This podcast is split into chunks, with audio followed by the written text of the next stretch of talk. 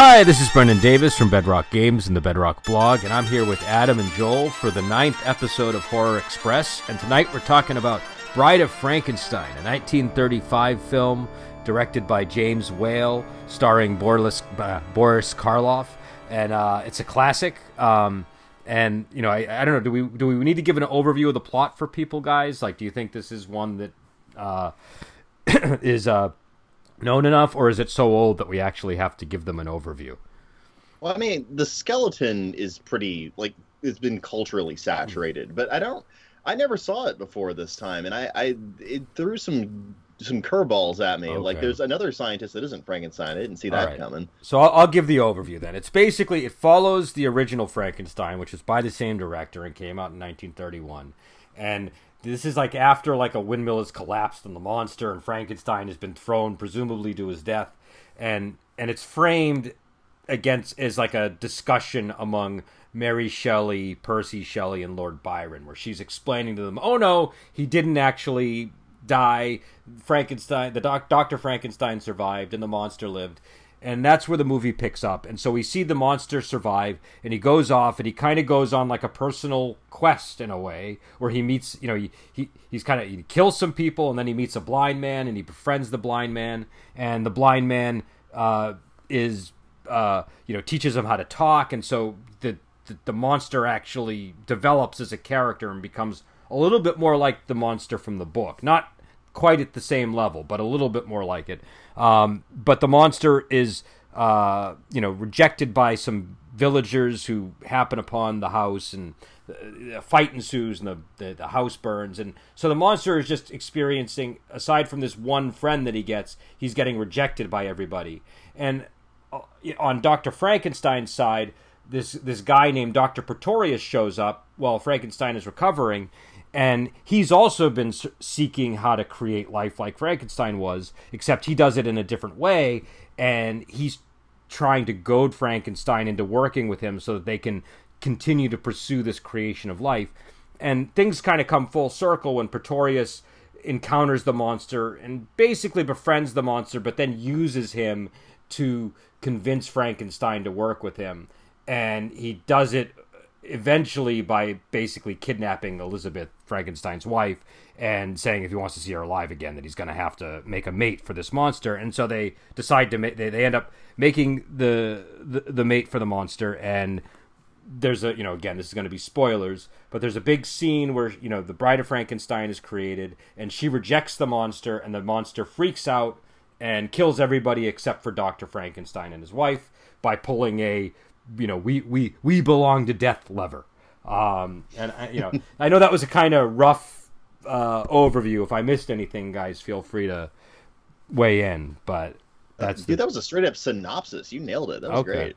all right. I wasn't i wasn't sure. It's hard to tell if i'm if i'm on point or not. There's also an interesting character named minnie in this movie who she's not important to the plot but you, you, she's important to the movie and you kind of have to mention her in any synopsis um, she's, she, you can't ignore her, that's for sure. Yeah, she's she's like if you've ever had like a crazy aunt that lived through the 30s, she's like that kind of a woman. Do you know what I mean? Yeah. She's, um, that's that's a good summation of Minnie, I think. yeah, she's like like they don't build people like Minnie anymore. Do you know what I mean? Like Minnie's from a different period, a different time. Um, and maybe we should start by talking about Minnie because she sort of her along with Dr. Pretorius to me they embody the humor and the camp of this movie the most. So so maybe it wouldn't wouldn't be bad to to you know discuss some of the humorous elements.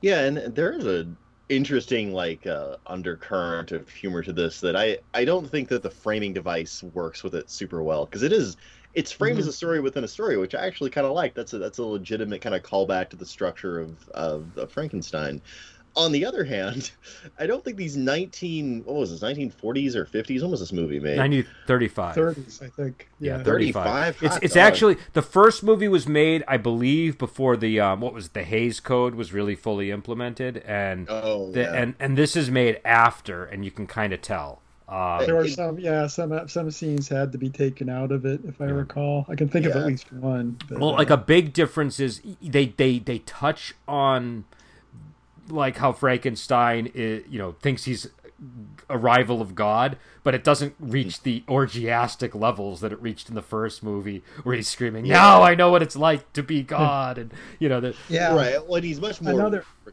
reproachful about that previous Yeah. stuff. He's like, "Oh, and I'm taking it Yeah. back." And, and and Mary Yeah. Shelley at the beginning of the movie says, and people didn't understand that the point of my book was that you know he that that he's being punished for trying to play God. You know, there's that whole Yep. that whole thing I too. thought the point of the book was that her father didn't love her, but I. that is, that is the point of every. we, novel we, we could have a whole discussion about Frankenstein and what it means. But yeah, on I- the censorship thing, since we were on it, just to bring it up, uh, yeah, one of the scenes that was removed was uh, in the graveyard when he's walking through the graveyard. There's the big crucifix that's on a that's on some grave, and in the there was a scene where he tried to pull. He basically saw Jesus on the cross and tried to remove the body Hmm. as if it was a real person and try and help the guy. Aw, that's and really they were sweet. like, they're like, oh, that's that's too. that too would have added so much to the movie too. That's one would've- that actually it- it- hurt the final result. I think. Yeah, yeah, exactly. That's that's why, that's why I had to bring it up because I'm like, wow, that's a really great scene. But yeah, and Uh, Boris Karloff would have been amazing at it. But Mm. no, we don't have it. Another one they changed. She does deliver is good. Th- So. th- they also did change, and I don't know if this was because of the code. It might have just been Universal being like, "Look, it's got to end in a happy way." But um, but the Yeah. Frankenstein was supposed to die originally uh, in that explosion, um, and and you can kind of That tell would've- because the "No, you go live" sort of does kind of seem like it comes out of nowhere, you know. Yeah, exactly. I, there's no reason Frankenstein would be happy. Well, sorry that the monster would be happy with Frankenstein. It's uh, Yeah. it's just he's he's got nothing but animosity towards him throughout what's Yeah. happened so far. So, yeah, it doesn't make any. I mean, I, I feel like too, you know, just to compare, since we watched Curse of Frankenstein, that's a really good movie about the Baron. Yeah. and and the monster it's not the monster's bad the monster is kind of there this is a movie though it's really good movie about the monster and in this i'd say that the the character of the of of the baron is actually kind of weak because uh it's just they, they have to kind of make him be good through the whole thing and it's like it's just like oh i've learned my lesson i want to be a good guy now and it, it's just like oh that's kind of boring yeah, yeah. Well, and a big difference too would have been the the Curse of Frankenstein. Frankenstein would have been having sex with Minnie, and you know, like Yeah. there's that whole element too. Um, but you know, uh, but uh, but I think uh, I- in this one, I think it's good that he ends up being a little more on a righteous path because they're able to introduce this Doctor Pretorius character who is true true really is- the, the Pretorius is such a strange villain too, because like much like Minnie, he's kind of part of the comic relief of this movie.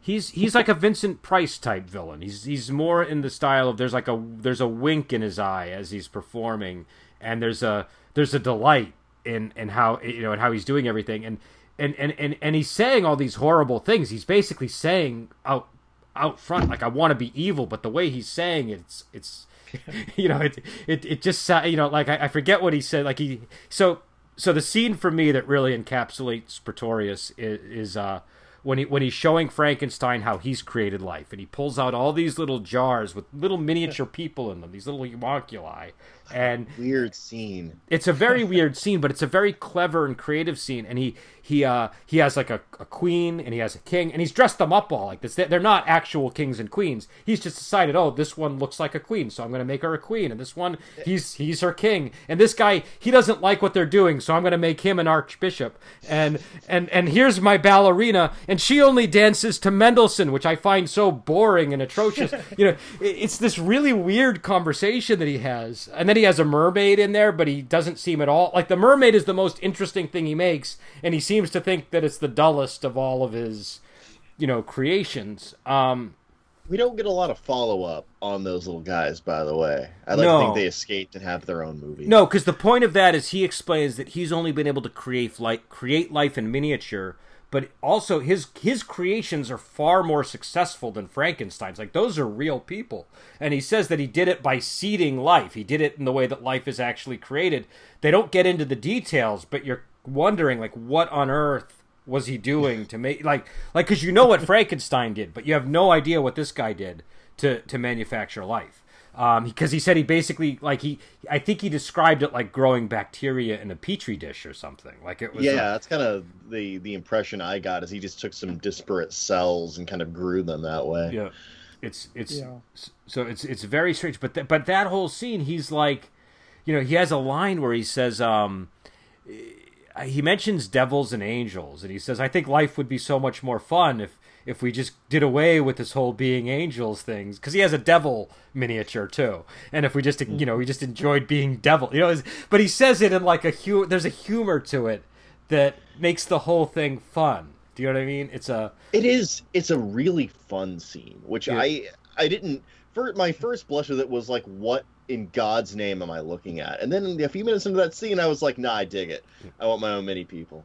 Well, you, you even texted me. I remember when you saw it, and you were like, "Why are there little people in jars in this movie?" It's And- such a swerve, man. I, I, I I like it. It's, just- it's one of those scenes that kind of expands the universe of the movie. That there's this dude who's growing little people in jars. It's just like, whoa, this.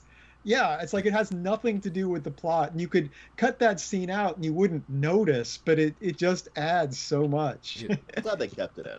Well, I, I was yeah. on the fence about it at first, but yeah, I've completely overcome my uh, revulsion to changing the Frankenstein mythos because it really does feel like it's kind of going along that same vibe. I'd like to point out that the filmmakers it seemed like they were trying to legitimize this take by making it come from Mary Shelley's mouth, effectively. It was Well, like, I- well, I maybe this was an early draft.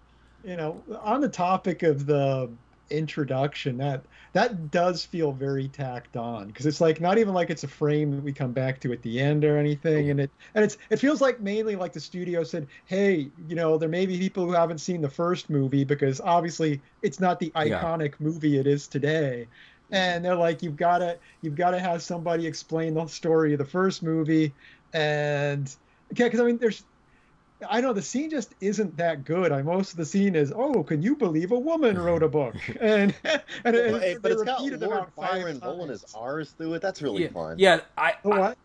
It's got Lord Byron rolling his R's through it, and anything, anytime Lord Byron exists in any kind of media, I'm like, that's my boy. it- it's I, I can give you that. I can give you that. okay. Okay. Let's talk about so that scene. Well, number one, that scene is interesting in that it's at least based on the fact that that's how she created the book. The book was inspired as an evening of storytelling that involved Lord Yeah. Byron and Brit- so it's kind of cool that that fidelity to the you know the background of the novel is there.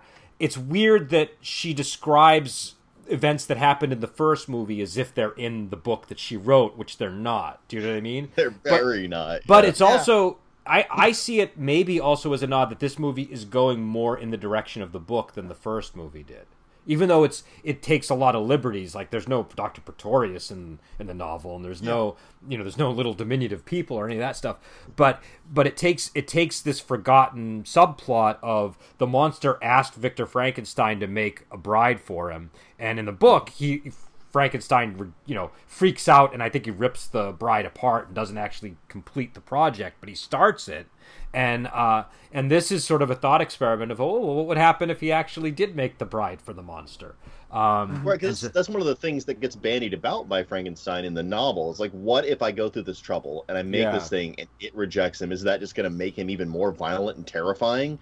Yeah. And this movie does actually like that answers that question. It's like, well, Yeah. yeah, well, what happened? That's interesting. Now, now the other thing too is that the other connective tissue between the framing and the movie is that the woman who plays Mary Shelley also plays the Bride of Frankenstein. The so, bride. Yeah, that's so cool. so that that's an, that's maybe one function that scene serves is it acclimates you to her features so that when she's reintroduced do you know what i mean you she registers somehow do you know what i mean um like you know sometimes in, in versions of frankenstein they're like okay we got to show the person whose body is used for the head of the frankenstein monster so that people have a face to expect when the creature comes to life.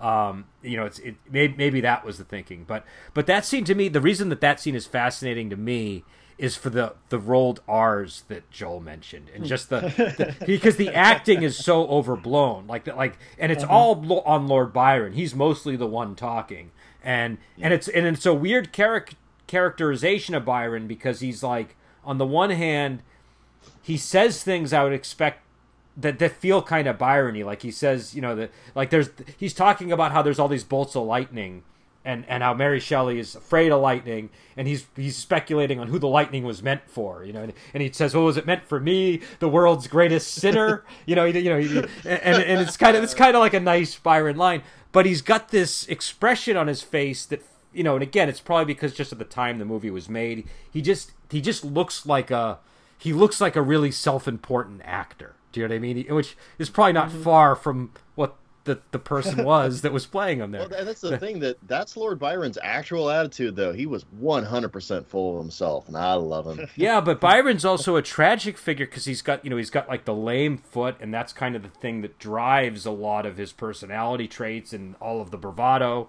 You know, he ends up dying, you know, like what? I'm like in, in Greece fighting in war, right? Like, like, you know, there's. Uh, so so part of my problems with this characterization is is also maybe too polished of a of a Lord Byron. Um, but those rolled R's are really, you know, eh, that little extra affectation. Well, you, are going to react to them one way or another, right? Like like they get a reaction, yeah. I think. Um, but but I would agree with Adam that this scene, it does feel weird that it is it it it, it, it it's kind of just stuck onto the movie. It doesn't feel like it connects. Yeah, and it's not like that. It's not that it's a bad scene. It just it just feels like it's in isolation. Yeah. and but, yeah, I think but, that's uh, that's a legitimate complaint yeah. against it. So they it's, probably should have revisited it at the end. That's what I would have done. It's kind of weird too because it like it feels more period than the actual story of the movie to yeah. an extent. Like they went to more trouble to make it seem old timey, whereas the the the actual main segment of the movie, it, it does have it, it's kind of a weird mix of of it's it's time timeless. Yeah, there's it's not clear. It, it it's it, it's it, it's it's it's about as historical as Ravenloft was. Do you know what I mean? It's that kind of a thing. Yeah. And and what's really weird is it's clearly she's having a conversation in like eight. I think in the movie they say 1816 is when she would be having this conversation, and there's a grave in the movie that they say the death date was 1899 and so she's telling them a story that doesn't even line up with the time period that she's supposed to be telling the story in. Do you know what I mean? And the story is being told in the past tense. So so the so I, I, I feel like that's more evidence that this framing device was just kind of put on after the fact mm-hmm. maybe mm-hmm. it wasn't planned in advance perhaps or who knows it just it but it doesn't feel it does feel like there's a disconnection there but here's what I'll say about that this whole movie is it's it's better than I think it's better than the first Frankenstein, but it has this real cobbled together feel. It's not like it's a it's not a beautifully told story. It kind of goes from one thing to the next, and it's just that each thing is very interesting. And the heart of the movie is kind of the monster's development and you know the the culmination of events at the labor- laboratory. Um, so it's not necessarily bad that it's cobbled on because there's a lot of like like that scene with the jars is kind of cobbled in there too and you know there's just a yeah. lot of stuff that you know the, the there's you know the movie ends with literally he grabs a switch that just happens to blow up the lab for some reason. You know there's no yeah yeah there's no there's no there's no real logic or reason to it. So um uh but yeah so, but there there are some oh go ahead go ahead somebody was going to. I, I don't know if there is anything to it, but you know, I almost wonder too, as far as being cobbled together. It's like, you know, knowing that this was post Hays Code and they had to give it a happy ending. Was there a version of this screenplay? I wonder where his wife actually was being used as the parts oh. for the oh. bride because yeah, because they set it, it all up for everything. So well done. set up for that. Yeah, that, that little that little scene where they have the the or he has him talk on a telephone to her. See, she's alive. There, yeah. we know she's alive yeah. now. It was like so you have to convince, let the audience know she's really alive. They're like, yeah. okay, we'll literally have a scene of him talking on the telephone with her. So and it's funny because it's still alive. It's clearly meant to be new technology, so he's like, "I'll, I'll let you talk yes. to her through this electronic device." yeah. I know, I know, but it's it's like I said, I, I just kind of wonder if maybe it was supposed to be, you know, her heart was used because it, it's so just clearly supposed to be that. Yeah, yeah, and they just had to change. They just had to change the ending, so that kind of little bit got got shifted there. But but um, but yeah, but, but, but, there are a number of topics I want to cover. But before we do, I did want to. I, I didn't get you guys' reaction to the movie and like if you guys liked it or what you thought about it. Um, and you know, I know Joel, it was your first time, so maybe we should give you the floor on it first. I feel like a lot of these are my first time. I, I keep stumbling virginally into these movies and being hacked apart as the first victim.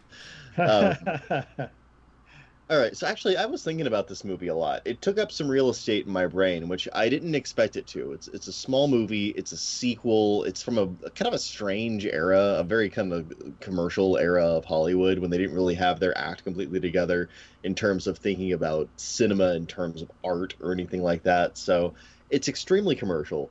And I was looking into the history of it. Apparently, they badgered the director from the first one over and over until he finally caved in and made this. And then even from that, like you're mentioning, the Hays Code, Hays Code got implemented, and so it was hacked up beyond his original vision. So it's it's a weird movie. Like the history of it is almost as fascinating as the movie itself. But I was really thinking about it a lot, uh, and I think that I, I don't know. I was entertained by this movie.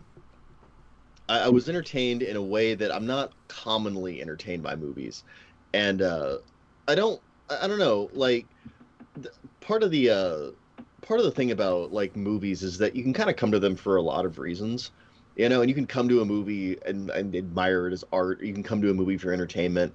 And this movie i almost kind of came to sort of like dr frankenstein uh, comes into pretorius's lab where it's just sort of a curiosity curiosity. I didn't know what to expect, and hmm. when it was something I didn't expect, I found myself slightly horrified, but ultimately convinced that I need to invest a little more in it. So hmm. yeah, I, actually I gotta dig this movie. It's uh, it, it's up there now. I don't know what's gonna happen to it, but it's up there now. Hmm. Adam, how about you?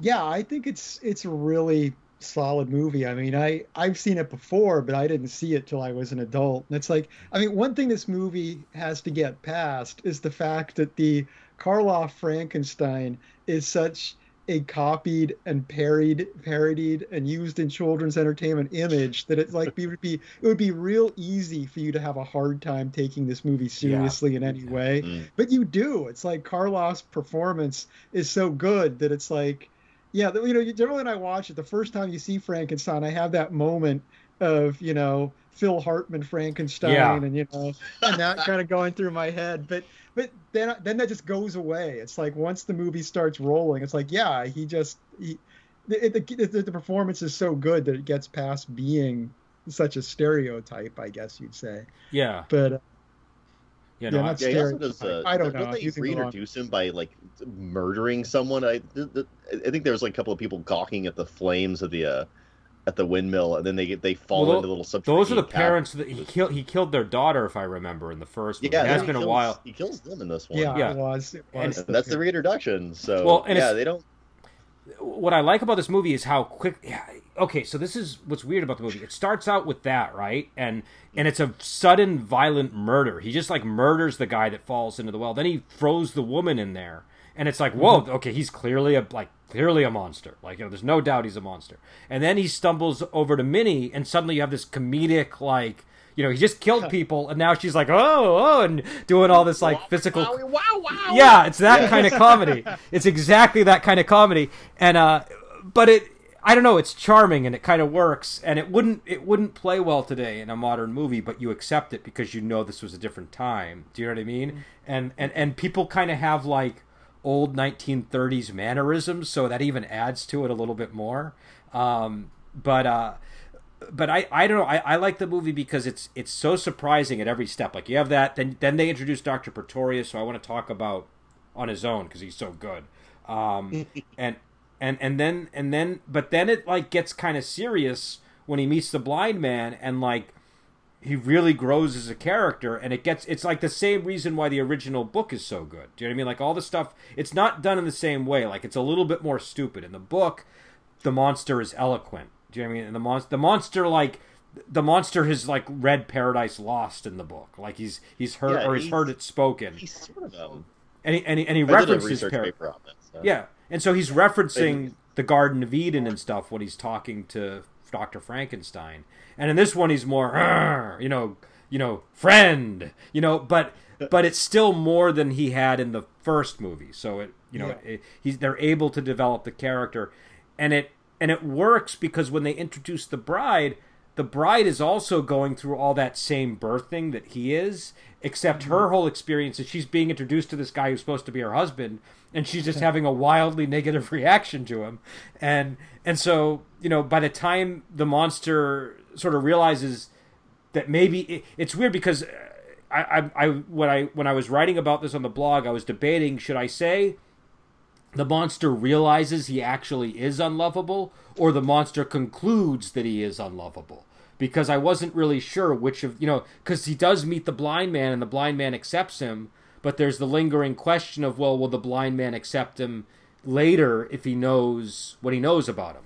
You know, so, uh, so there's like this almost deeply tragic conclusion the movie has that the mon- the monster might not be mistaken in in in in d- deciding okay nobody's ever going to accept me and then pulling that you know we we belong to die to de- we, we belong dead switch that he pulls Yeah, Uh, let's- I want I want a "We Belong to Die" Yeah. T-shirt now. It's the new T-shirt.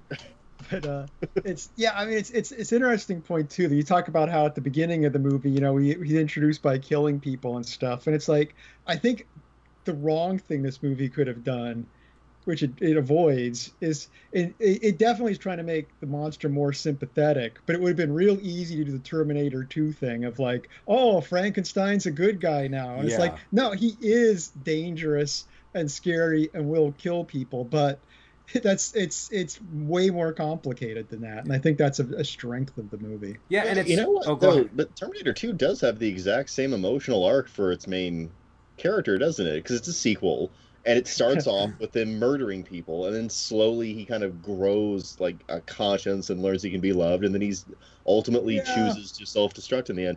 Well, that's, that's, weird. that's true actually Yeah, I that's a guess good point. That's an interesting. unbelievably apt parallel, Adam. Yeah. Bravo. thanks but uh, and and again you know i just think you know it's interesting that he's kind of you know he's he's a monster he's evil in a way but it's it's you know like that the first murders you can kind of forgive because he's still learning do you know what i mean he's still kind of like a child but after he meets the blind man you feel like he has more moral um uh Agency. yeah, more moral agency. He, he's he, he Yeah. he's he's making decisions on his own. But but again, there is this like I don't know. There there's this really dark, faded quality to the movie where you know the, the what choices does the monster really have? Do you know what I mean? Like like he's he's not Yeah. gonna he's not gonna have a mate. His only friend was taken away from him, and it doesn't look like he's gonna make more friends. So. Well, the fact, i mean he did he did he's murdered multiple people including a little girl. It's like there's Yeah. it's like no matter how much moral conscience he he develops people aren't going to go you know what? We Yeah, forgive you. It's like he's he crossed that line in the first movie. So yeah there is no happy ending for him. Yeah. I mean, unless he wants to go up to like you know the Arctic or something. But uh, To be fair, it's like the monster retirement project. Unfortunately, he runs into the elder ones there, and it just gets yeah. it gets messy. But um, they want to dissect him. He wants to dissect them. It's just complicated. So so Anyway. let's let's talk about Doctor Pretorius some more because I think he's the most interesting character in the movie. I, I think he's I think he's the thing that makes this movie work. Uh, you wouldn't really have.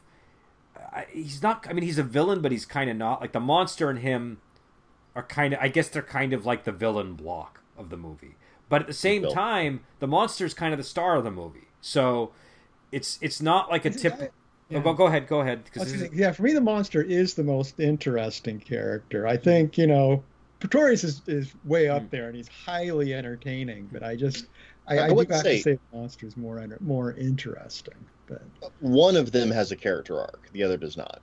Or rather, That's- one has a flat arc. Because Pretorius is Pretorius the whole way through the Yeah, movie. He yeah. never really changes or grows, and that's fine by me. I love Pretorius. I don't want Pretorius Yeah. to change or grow. I think that would be bad. Here, so my description of Pretorius is he looks like Andy Dick playing a new wave musician from the early 80s in a music video where he's playing a mad scientist. Like that is, you know, the visual I Oh. think of Joel does not seem to agree with that. How visual. does your mind work? I mean, no, I agree with you, but how does your mind come up with these things? because I think that because that because that gets at all of the weird eccentricities of the character. Do you know what I mean? Like the he's a really bizarre person in this movie, and mm-hmm. and and the only person that I could think of that would really kind of get that is Andy Dick. And then on top of that, like it's Andy Dick, but like he's got this weird hairdo, and he's got like you know what I mean. Like it's just and and and it's and he's a mad scientist, but he's like a mad scientist in a real extreme way. It's not like a you yeah, know I- he's not even even evil so much as he is like kind of amoral and just really Yeah. excited about playing God, like super into it. he he almost makes it seem like a good idea. Do you know what I mean? He almost makes it seem like yeah, like he- he- he's Yes. he's the only person having any fun in the whole movie, right? Everybody else is miserable. You know, maybe the blind man. The blind man seems to take some satisfaction in finding a friend, but clearly that's because he's been miserable and lonely for so long. But Pretorius has sort of accepted that the, the world has rejected him because he was booted out of the university, and so he's just embraced this. I don't know this devil. Like he's he's sort of he's sort of like a um Like Lord Byron a little bit. yeah he's a little bit like a Lord Byron figure. But again, if they rolled his R's, it would have been hilarious. yeah, if they had had the same, if, if he had been the actor playing Lord Byron, then that might have been an interesting. You know, um, Yeah, and it's it's interesting, like the way he's introduced Pretorius. It's like he shows up in the middle of the night, wakes everyone up, and it's like I must talk to you urgently. And there's like there's nothing about what he said. Like I'm like it's there's nothing that requires talking to someone Yeah. in the middle of the night. And then he like wraps up the whole conversation. It's not that late. Let's go back to my lab Yeah. now. And it's like it's To be fair, that pickup line bed. works, man. Huh? Uh, Yeah, to that's be what I'm fair, saying. It's- yeah, like It's- it's that. great. That's successful pickup line. Good job. Well, and and also it's interesting that notorious pickup artist. Well, and there is a whole thing about like there is like a uh, a lot of readings of this movie about him and Frankenstein as like a gay couple in some way. So that's not they too even far have a lovely daughter together. I mean, like Well, also if you look at the way he looks at Elizabeth, he like has this like steaming, resentful look whenever she's in the foreground and he's looking at her from behind. Um, so you can sort of see you can sort of see that reading. But what I also found interesting is he shows up and Minnie Minnie is the first one to meet him, and he says his name, which is a weird name, and she's like Pretorius. There's no such name, so it's sort of like he doesn't even belong in this universe. Do you know what I mean? It's like he's he, he's like this intrusion into the Frankenstein world. Um, and and and it just feels weird. He just feels like it, it- there's just something like un- unusual about the character in that way. And like and I think you really see it in the scene where they're doing the grave robbing to get the body to make the the bride. And and in in, in the murderers that he hired to go there are like all they're all freaked out by the fact that they're robbing this grave and he sets up a picnic in the tomb and he's like Yep. enjoying himself. And then the monster shows up, and instead of being afraid of the monster, he's like, "Oh, I didn't know I was alone." And he's like, "Have a cigar. They're my only weakness," which is like the thing that he says about everything. You know, he tells Yeah. Frankenstein earlier, "Gin is gin. It's yeah, my only weakness. yeah." Yeah, like yeah, read on at the criminals too. Those criminals he has working for him are just hilarious, like stock characters Yeah. too. Like this is no life for a murderer. Yeah. It's- that it's a just- fun line. yeah, this I don't know. This movie just has so many good little touches like that. But uh, but yeah, I I think Oh, style. He's a really cool character. Pretorius is my favorite part of this movie. Like, like I agree with you. The monster is more interesting in that he kind of that's where all of the uh, tragedy in the movie is. But Yeah. but uh, Okay, but I say Pret- I could definitely say Pretorius is probably the most entertaining character Yes, in the movie. yes. That Well, I and can. also like in terms of characters I would want to be, he is only slightly behind Lord Byron and leagues ahead of every other character. But yeah, but it's just he's just and all of the interesting dialogue is from Pretorius. You know, Pretorius says all he says all the fun stuff. You know, he he and he's just he's just so like like okay, we'll get into the scene about how where they get the heart from, right? Because Frankenstein is is doing all this work and he's kind of being led to believe that the body parts are coming from legitimate sources. And one of the hearts that they have is too old, it's not working well. So Frankenstein's like, "Well, I need a healthy young heart." And and you see this look come over Pretorius' face like, "No problem." And and and you can tell he knows exactly how this heart this is going to be a result of murder. You, and, he, and he's like, oh, you know, go to the. I forget the name of the guy, but he has this henchman who just looks like a, a horrible human being. And he said, you know, you know, he- you know, go to the accident hospital and get us a heart, won't you? And like, it's just he just knows what this guy's gonna do. And the guy goes off and murders some woman in an alley and brings the heart back. And you know, And Troy does not give even one single like he, he doesn't care. He's like, okay, cool, fresh out, let's go. Yeah, he, he he enjoys everything about the whole process. He, like I said, he's a he, he's. It, it is funny because it's it's like you were saying. He he is more amoral than evil. It's not like he's going out of his way to do bad things. Like the guy who kills the woman seems to enjoy it, whereas Pretorius just doesn't seem to care. He just you know whatever whatever works, that's what we're gonna do, and he doesn't have any qualms about it. So he's kind of more like uh, I feel like he's sort of like this figure that's sort of. Uh, beyond good and evil in the movie, right? Like he's he's yeah, that kind he, of a figure. He is. There's your Ubermensch, yeah. Nietzsche. Enjoy. Well, I mean, it was made in 1935, and like, and the whole premise of the film is, you know, make a mate for the monster so that you can create a new race, right? So like there there is mm-hmm. that that there's also that theme in the movie too, which I mean, you know, it's you know it's it's you know 1935 is not you know far off from you know all of those events, so I, I you know I, I think that uh, you know it's it's it's certainly it's it's another interesting aspect of the film because that is that is one of Frankenstein's concerns in the book when the monster proposes mm-hmm. making him a mate is you know well what's going to happen when these people like if they populate like what's going to what's the result going to be? Um, right and he, he observes that the monster is so much more capable than humankind that eventually it's not going to end well for humankind. Yeah. So and he, yeah. he sort of I, I don't I don't know how legitimate his refusal to create the mate is in the book. Like he's a pretty weird character in the book, and he goes into like weird rages and fits and things like that. So, but that is a legitimate excuse he gives. That is at least compelling as an argument, where it's like I don't want to be the guy that annihilates my own species. Like, I don't well, want to be the dude that pulls that trigger. His rejection of the monster in the book is weird too, because he like he's already like put together, you know, a human being. I don't remember in the book if it was explicit that he got the body parts from cadavers, but presumably he did. Um, and uh, but he's, he's his hands are dirty. But then when he sees it animated, it's like he freaks out and he rejects it, and he, you know, yeah. They, it, one of the things I one of the papers that I read in studying for the paper I wrote was about that like weird moment where he goes from it's so beautiful now that it's you know that I've assembled it to it's hideous now that yeah. it moves and I hate it. It's it's mm-hmm. strange because the motion of the monster is a really big deal. Like something about the way it's animated just screws with his mind. Anyway, maybe it's like it, an uncanny valley type I thing. think so. Um, and like the the paper itself went into like Mary Shelley's. Um, uh, she she had this re- relationship with this guy who was kind of like a quack scientist at the time, mm-hmm. and his whole thing was being able to know about somebody just from their facial expressions and he would like spend hours and hours studying portraits and writing texts about the personalities of the people and he was like oh, that's all i need is just to see their faces and the motion of their faces just confuses the uh the the process of understanding them from their bone structure. Like he was one of those kind of scientists. and she thought he was a horrible quack because I mean clearly he was.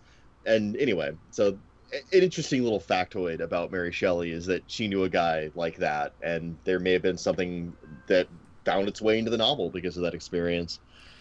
Uh, no, that's definitely interesting. It also it also lends more weight to us eventually uh, watching that other movie. I forget the name of it. I think it was was it Frankenstein Unbound, the one that I had uh, um, I had mentioned before. Um, I know we had the title wrong at one point, so I'm not sure what the okay. right title. But whatever the title was, that mid '90s uh, movie, I think starring um, the guy who played Gandalf. What's his name? Uh, Frankenstein Unbound is what you have on the list. Okay, so assume right. that's the right one. It might have been John Hurt, one of the two. Um, but uh, yeah, I don't know. I, I think uh, uh, the, the it, I don't know. It's it, it, the, the the the the I feel like this movie has a better relationship with the book than the first movie, even though it really mm-hmm. goes off the rails in a lot of ways. Because you can have like like the conversations that you can have relate back to the book j- just more clearly. Um, yeah, it, it's interesting because you're right. the The actual subjects of the movie diverge so much from the events in the book, but the themes are really close, yeah. much closer than in the first movie. So yeah. it's it's fascinating that they they chose to do it that way, and I think that um, that might be why we see the the framing device that we do at the beginning, where they're like, well, look, okay, maybe this wasn't what what Shelley eventually wrote. Maybe she was thinking about it with her romantic Yeah. era poet friends, and so we kind of got a fusion of some of these ideas, and some ideas got dropped along the way. So I don't know if they were maybe trying to appeal to huge Frankenstein nerds, but uh, I don't know if they had they- Frankenstein nerds back then, did they? Do you think? I don't were, know. I wonder if there Were the people in the theater going, "Hey, hey, that's not how it happened in the book"? Wait a minute! I have my my copy of Frankenstein right here. Like maybe maybe I don't know. If Like any- who knows what what conversations happened here where they were like, okay, Big well. Is the movie canon or not? Yeah, That's yes. what I want to know. someone wrote a letter to us and it was delivered by Burrow, and yeah, what was the, what was the 30s equivalent of Facebook and Twitter? Where would this have? Uh... It was a Burrow delivering mail, and in his mail. The thirty-page mail. essay, he mentions the inaccuracies to the text. I think this guy represents a large percentage of our audience, as he is one of them. Therefore, there But, was a uh, different way of thinking. That's all I'm saying. So let's talk about the blind man because that's obviously a famous scene. Like I, I guarantee people see that scene and they know that Yeah. scene already because they've seen um, Young Young Frankenstein, Frankenstein, yeah. Um, so and, and also it's not that far. Like Mel Brooks was not straying that far from the Not events really. of the of the uh, you know like right down to the cigars, right? So um, the cigars are a little bit more believable in this one. They're not as they're not as goofy looking. Um, but I don't know. It's, it's an important scene. It's kind of where the monster becomes more human.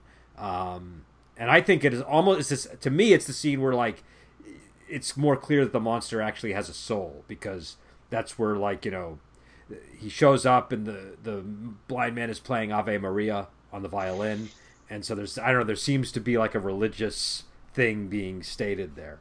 Um, but I don't know. Do you guys have any thoughts on this scene? I I couldn't help but picture Gene Hackman in the role of the blind man. that's the first thing. But no, I mean, like it, it is a touching scene, and again, it's very close to the kind of like texture of the book. It's it's a mm. blind man. Of course, he wasn't living alone in the book, but in this case, he's living alone, and he's like very lonesome, and he shows genuine like empathy and compassion to the monster's plight, and he teaches him, and like he's patient with him in a way that Frankenstein really wasn't Yeah. in the novel it's fascinating because like frankenstein teaches himself these things and it's his own yearning to be close to a human being that yeah. that drives him to self-teach and in this one it's an actual human being reaching out to him with kindness which i don't think ever happens in the novel Yeah. and and we see that that allows this like seed of of humanity to sprout. And I, I what i think is fascinating about karloff's performance from that scene forward is that he's balancing the unnatural monstrous urge based nature of his original role with this kind of new more sophisticated understanding of human morality. And it's it's a really good performance. And i i think that scene makes it very believable and helps to anchor it. Yeah. how about I- you adam? How do you feel? Uh, I, I think I, I think what's what basically this scene effectively having this moment in the movie where someone does reach out to him and connect with him and he really that's kind of what leads you to the ending of the movie where he just destroys himself. It's like having tasted that it's like he just kind of can't go on without it anymore. It's like you know i mean eh, there, there's not many scenarios you can see where he does lead any kind of productive life anyway but i'm saying that kind of having having had a friend and then losing it and, and having no chance Yeah. of getting it again does just make it a believable ending where he's just like nope i'm done Yeah, because he goes from having a real friend to wanting like an artificial friend that's constructed for him, right? So it's like a, it's a it's a weird journey that he goes from there. And I think also in that scene we see him crying in the bed when he sleeps. You know what I mean? Like that scene where he's Yeah. putting him to bed Yeah, is really touching. Um, Yeah. and uh, and and like you said, the the Karloff performance is very impressive. Um, and and I don't know. I just, I just think it's it's also hyper efficient because it happens all so fast. You know, like like this this this this enormous development of the character happens in basically two scenes in that house, and midway through the second scene, he's already running out the door and the place is on fire. So it's uh it's interesting how quickly they're able to establish all these things as well. Um, and uh, you know, I think I think you know it's just a uh, it's uh, to me that's you know. It, I mean, obviously, it's it, it is hard to watch it now and not think of the parody scene, but the scene on its own is very effective, and I, I think, uh, um, you know, uh, you know, if you if you if you could if you can keep your mind from expecting like the cigar to burn his fingers, and, you know, you, you, Well, it's- that goes back to what I said earlier. That the good thing about this movie is it does let you get past that stuff. Mm. It's like a lot of movies would be ruined by the fact you kind of saw the parody first and you could never take it seriously. But I mean, even if you have that stuff, for me at least, even having that stuff in my head, I still, I still really get into this original movie. Yeah, no. Yeah, in some think- ways, it can enhance it too because that that voca- that like cultural vocabulary is there, and so it's like a reference point that like when this scene comes, you notice this scene. Do you know what I mean? You, you just you, you Yeah. can't help but not pay attention, but pay attention to it. Uh, I'm sorry, Joel. What were you saying?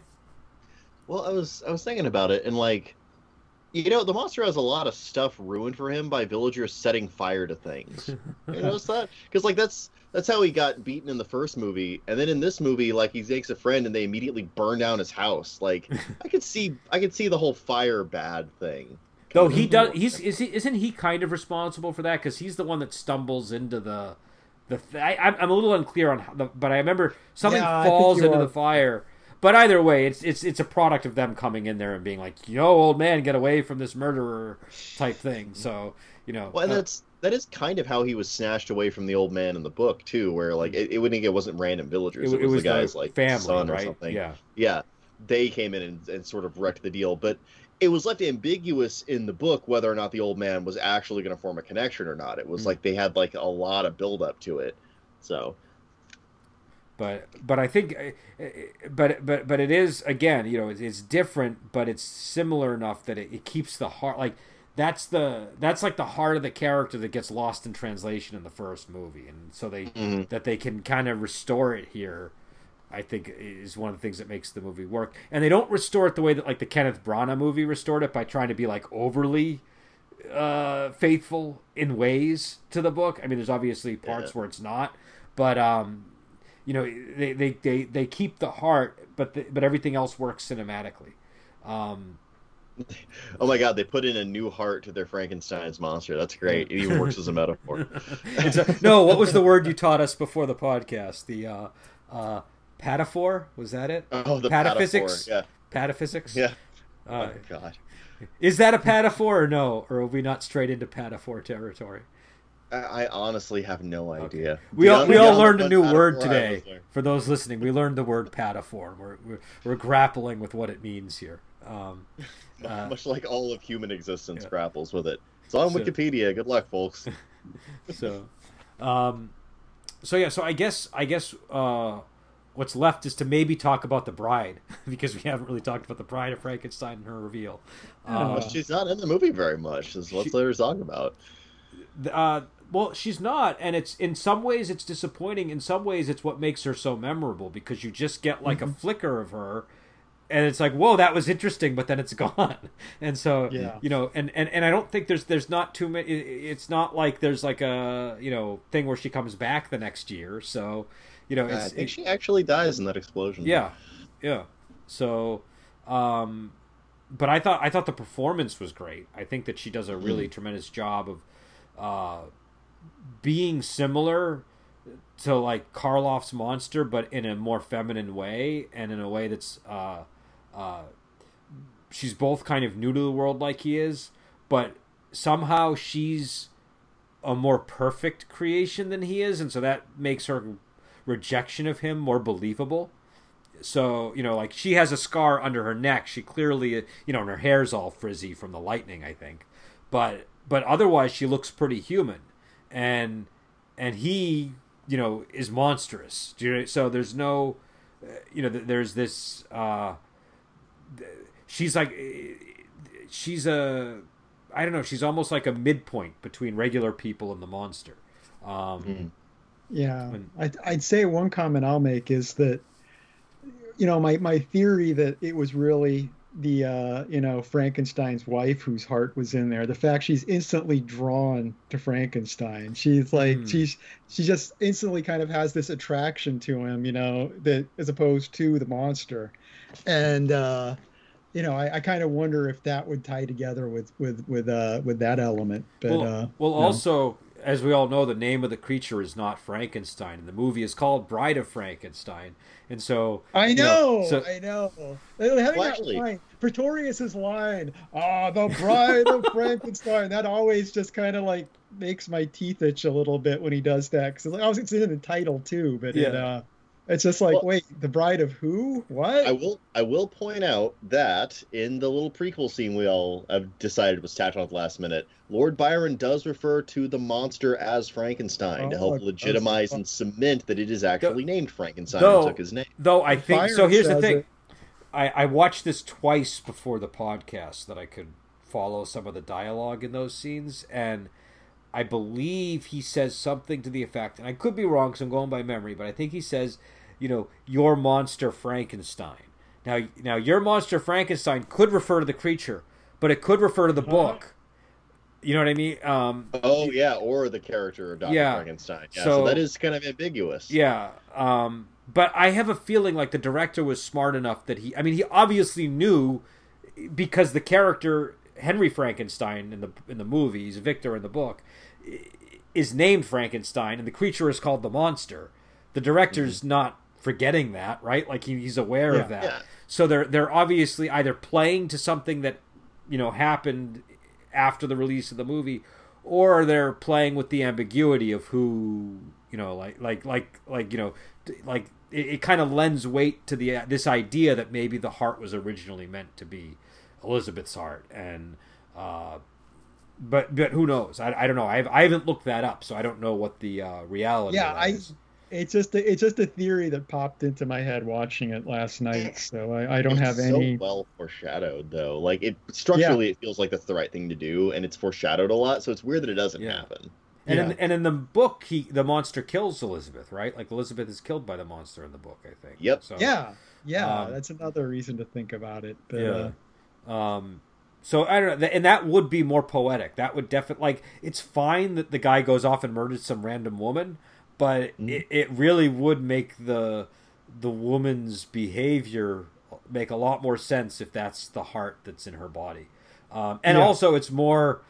I don't know. It makes it makes Pretorius's behavior more delicious because you know not only is he because because the, the the thing that's making that his behavior interesting in that scene is that Victor do, or Henry doesn't know that a murder is about to be committed. Um, but mm-hmm. if if it's actually his own wife that's about to be murdered, it's more like it's like that South Park episode where he feeds the guy his parents. Do you know what I mean? Oh, it's that it's that kind of a thing where it's a um, there's the a real macabre. Huh? What was that? The original Eric Cartman. Yeah. Uh, but uh, but but yeah. So so, so I, I, like your idea. I hope I hope that's what they were originally planning, and that, that it was the Hays Code that, that that stopped it because that would really make it an interesting story. Um, yeah, oh, that, that would just be like real horror. I mean, that's yeah. just a whole level of that, horror to kick oh, in yeah. on top of everything else. But I, uh, you know, my favorite part of that theory is, and I hope it's true because I I want to envision in my head this room full of Hays Code censors watching that, just utterly horrified and being like, "You can't do that!" And, like emerging in tears.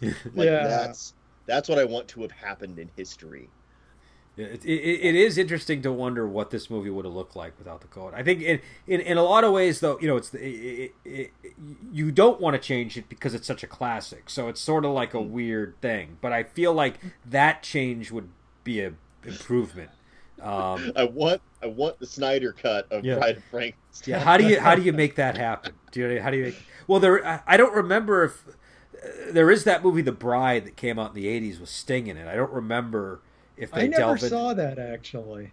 It's not well liked. I know that. Um, I, know. Uh, I, know. I, I, I remember seeing it as a kid. I think it was on HBO, but it wasn't something that I remember being very good. Um, you know, yeah. it's possible that I just wasn't old enough to appreciate it, but uh, Nobody seemed to like it. Yeah. I've never heard anyone go, "No, man, The Bride. You got to yeah. check it out." well, I think, I think what was it you said, Joe? I, I told you about it, and you said, "Oh, I always need more Sting in my life," and I think I said, "In this case, you might not. You might not need more Sting." well, like Eh, here's the thing. For me, movie Sting is always going to be emerging from a vat of steam on Giedi Prime and a metal thong. You know, so if any of that happens in this movie, Well, no, I he's- at least love that. I mean, they do. It is sort of one of these things where they do try to like make him a handsome, dashing Frankenstein, if I recall. So you know, he's got mm-hmm. like the blousey shirt and everything, and and all that stuff. So you know, there might be that for you, but like, He has just the shirt. He doesn't do the Kenneth Branagh thing of being shirtless while he does. no, no, the Kenneth Brett. That's a whole other level. Um, you know, I got to really show off my pecs and biceps because. Um, yeah, because I'm know. the director. Well, you know what's I- funny? It, well, it's just funny because you always like uh, there's there's a, that famous Blackadder episode with the actors where he makes fun of how actors always thrust out their chest and so you know and it's just like the, the Kenneth Branagh Frankenstein is like the embodiment of that like just the you know, so Uh-huh. um, we really we should we really need to do that movie at some point not for Halloween but we need to have a conversation solely about that film at some point. Um, what we ought to have after October is Schlocktober, which is just November. I was, we yeah. I was Oh, thinking yeah. about that because I was actually thinking of theming these as Schlocktober, and I decided not to. But I think that's a good idea: is to do Schlocktober for November, Yeah. and that can October be like our, two, like we can do like the Reanimator during Schlocktober Oh, and stuff like that, you know.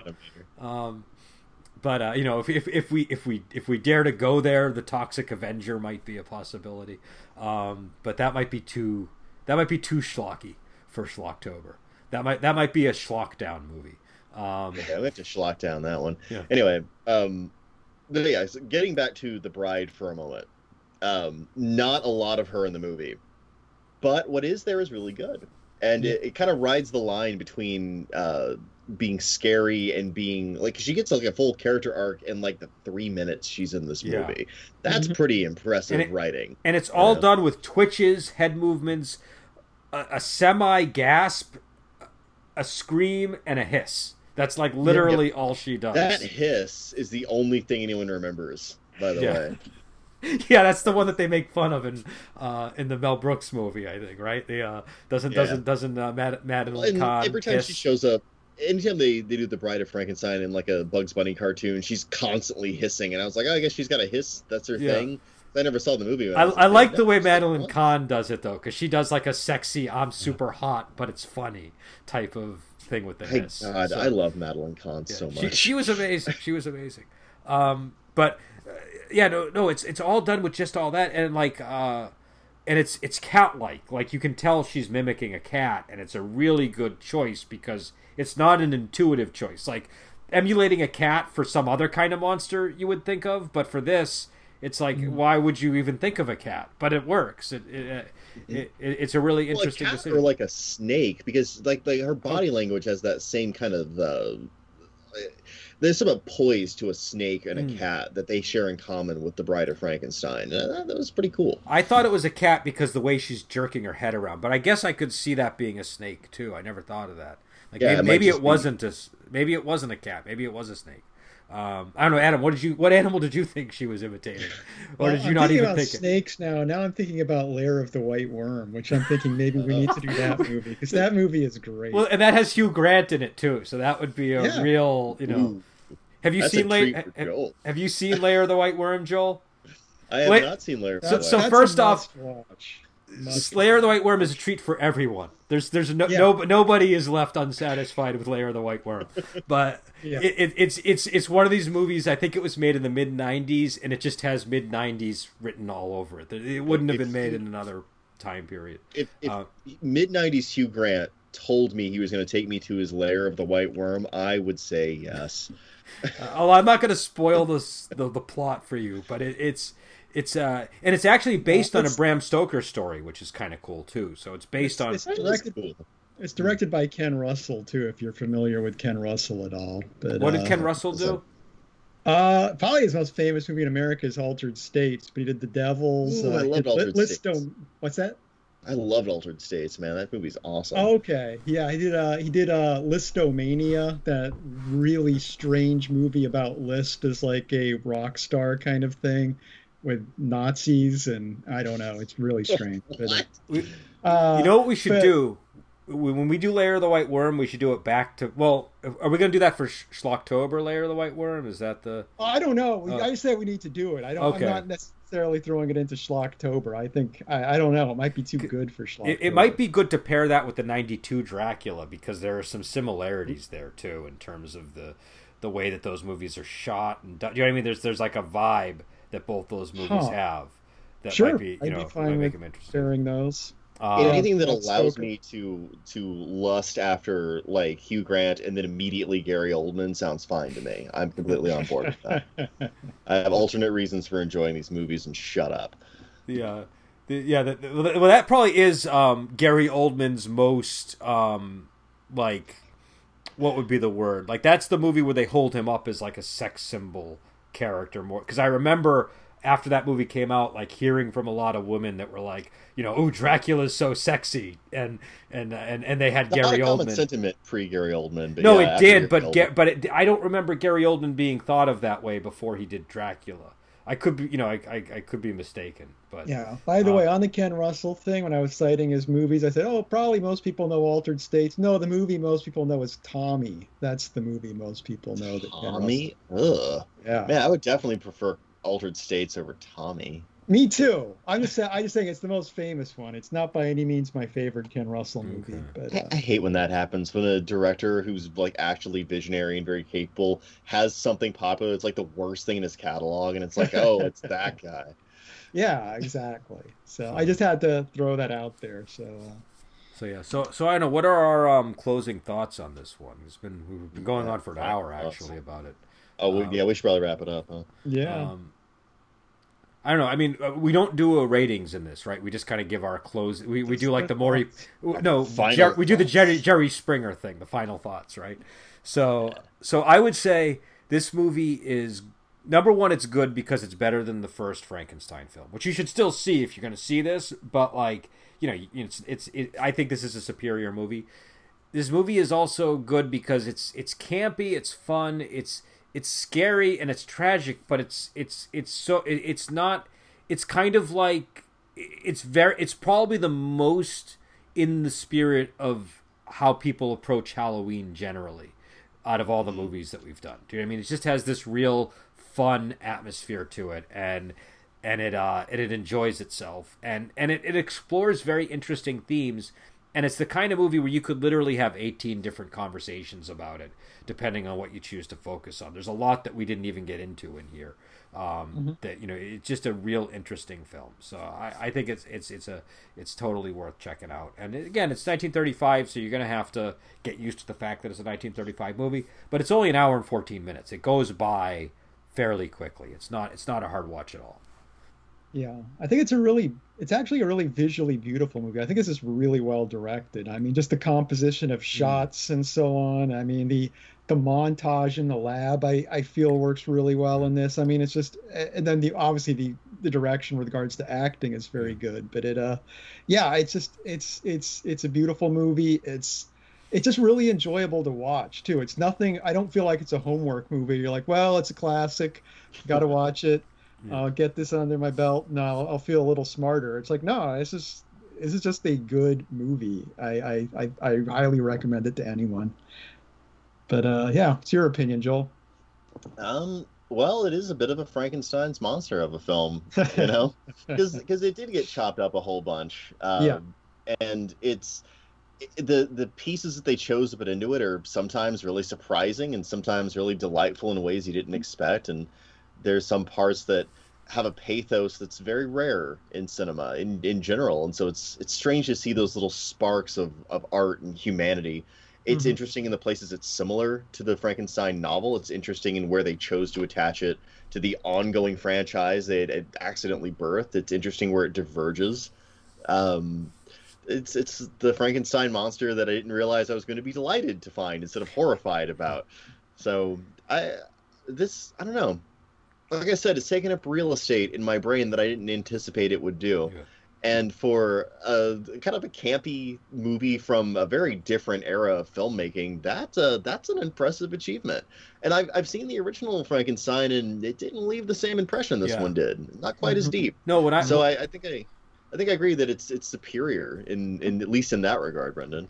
When I saw the original Frankenstein, I think I saw it around the same time I saw the original Dracula, back probably when I was mm-hmm. like in high school or something. And it was one of those things where it's like, well, I need to see it because I haven't seen it yet, and it's a classic. And I saw it, and I was like, well, that was good, but like, you know, it didn't really, it, it just didn't, you know, uh, mm. it it didn't have the same impact that this movie had. Uh, this movie had a much bigger impact on me, and I think it it's for those reasons. Also, I do want to agree with something Adam said. This is a beautiful movie. Unfortunately, I think the one on Amazon is kind of made. It's like the made for TV uh, aspect ratio. I don't know if that's the you know. So I don't know how close it is if you get it on like a Blu-ray that's better restored or something. But it has really great shots in the end of the movie where they're in the lab and they're getting all those angled shots of Pretorius and Frankenstein and mm-hmm. it adds so much to like feeling of what's going on. So I I think that you know that that is another aspect of the film that we didn't even really talk about, but that you mentioned in your closing remarks, which is it's just a it's a gorgeous movie. Um, so yeah, so people should go check it out, and we will be back on. We'll talk about. Uh, I don't know what we're going to talk about next, but we're going to try to get as many Halloween movies in as we can, and then apparently we're going to do Schlocktober. So we'll have we'll have like a We'll we'll have a little extra padding at the at, on the other side of Halloween to do some interesting movies. And until then, we'll talk to you later.